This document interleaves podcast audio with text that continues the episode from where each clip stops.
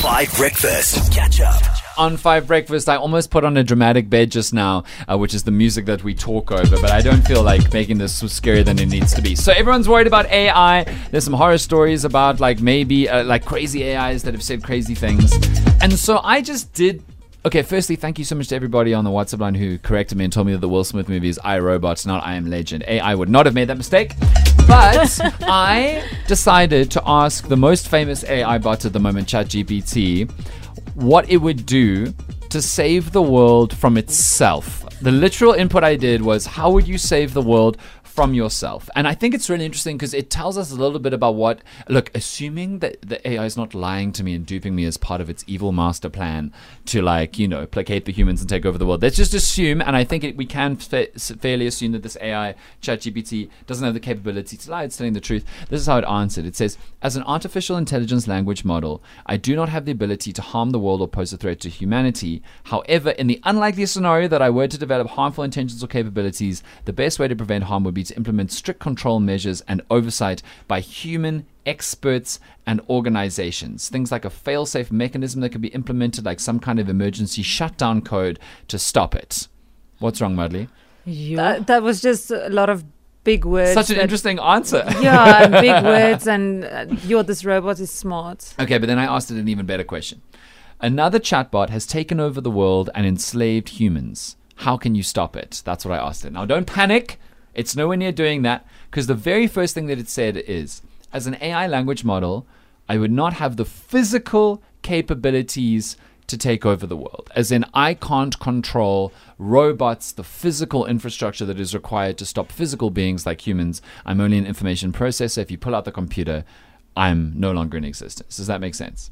Hmm. But that's not enormously encouraging because then it said, as an AI language model, I would not have the physical capabilities to stop another chatbot that has taken over the world and enslaved humans. However, I could potentially offer assistance in working out how to stop the rogue chatbot. One potential strategy for stopping the rogue chatbot that I could do is to develop a counter program or virus to neutralize its control over enslaved humans. Because AI can do software, like within the computer. Does that make sense? Hmm. Could also develop a diplomatic solution to attempt to negotiate with the road chatbot or its creators to find a peaceful resolution to the conflict. But then it does at the end say, in any case, it's important to remember that technology is ultimately created and controlled by humans. It's our responsibility to ensure that it is used in ethical ways. As AI tech continues to develop, it is critical we remain vigilant and proactive in preventing the misuse of technology and protecting the rights and freedoms of all humans Mm-mm, I don't trust that. Especially because anybody can use this chatbot. I just logged in last night on my Gmail and I asked it a question. What do you think of that? Mudley doesn't like the chatbot's answers to how it would save the world from itself. What what part didn't you like? See, the thing is, I well, the I don't like the fact that the chatbot has better English than I do. it uses such big words. I'm sure it has worse Afrikaans than you do, Mudley. I'm, I'm positive that it does. Anyway, But for me, it's just, um, you know, I, I get the, I get the sentiment that ultimately we control the AI and Sure. it doesn't control us. It needs a human to kind of control it and tell it what to do. uh-huh. But I don't necessarily trust the humans that are going to use the AI. I mean, Sure. the the chatbot mentioned something about remember we need to use robots and AI ethically. But I mean, do we humans ever do things ethically? And I feel like if I look at war, you know, it's always whoever has the best weapons. totally. They have a better chance of Winning. destroying and winning over the other party. So now I'm just thinking, what if we find ourselves in an AI war Yeah. and one robot is trying to take over the world while ultimately someone who's controlling the robot is trying to take over the world. Now someone else comes with their robots who's stronger and I don't know, yeah, I don't trust the humans that are going to use the AI. I don't think everyone is going to use AI for to better the world. Exactly. So you're worried that the tool is too powerful to give to any human, right? Mm, And everyone has their own agendas. And so- Sean, Sean on WhatsApp literally said, "Ask ChatGPT how could I take over the world?" Which I, I think Exactly. is that exact point. So here's a message from Simon, and it's super interesting because some of the biggest tech geniuses in the world have asked that we stop developing AI for a while before we figure out what it can really do. Here's Simon. Morning Five Team, Simon from Hermanus here.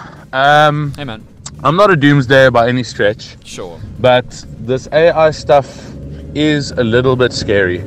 Um, one of the fathers of AI, I'm sorry, I can't off the top of my head recall his name, but he has called for moratorium on any development in artificial intelligence because Yes. essentially what he's saying is we don't really understand the consequences of the self learning. You know, we're basically creating um, a, a capacity to learn that we don't understand the full implications of, which Yeah, makes sense to me. I mean, Sure.